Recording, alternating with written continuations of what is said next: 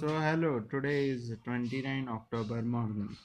So today's task is first strength of materials, this 5-6 pages and fluid mechanics, uh, sorry not fluid mechanics, uh, psychometry, psychometry 4 pages.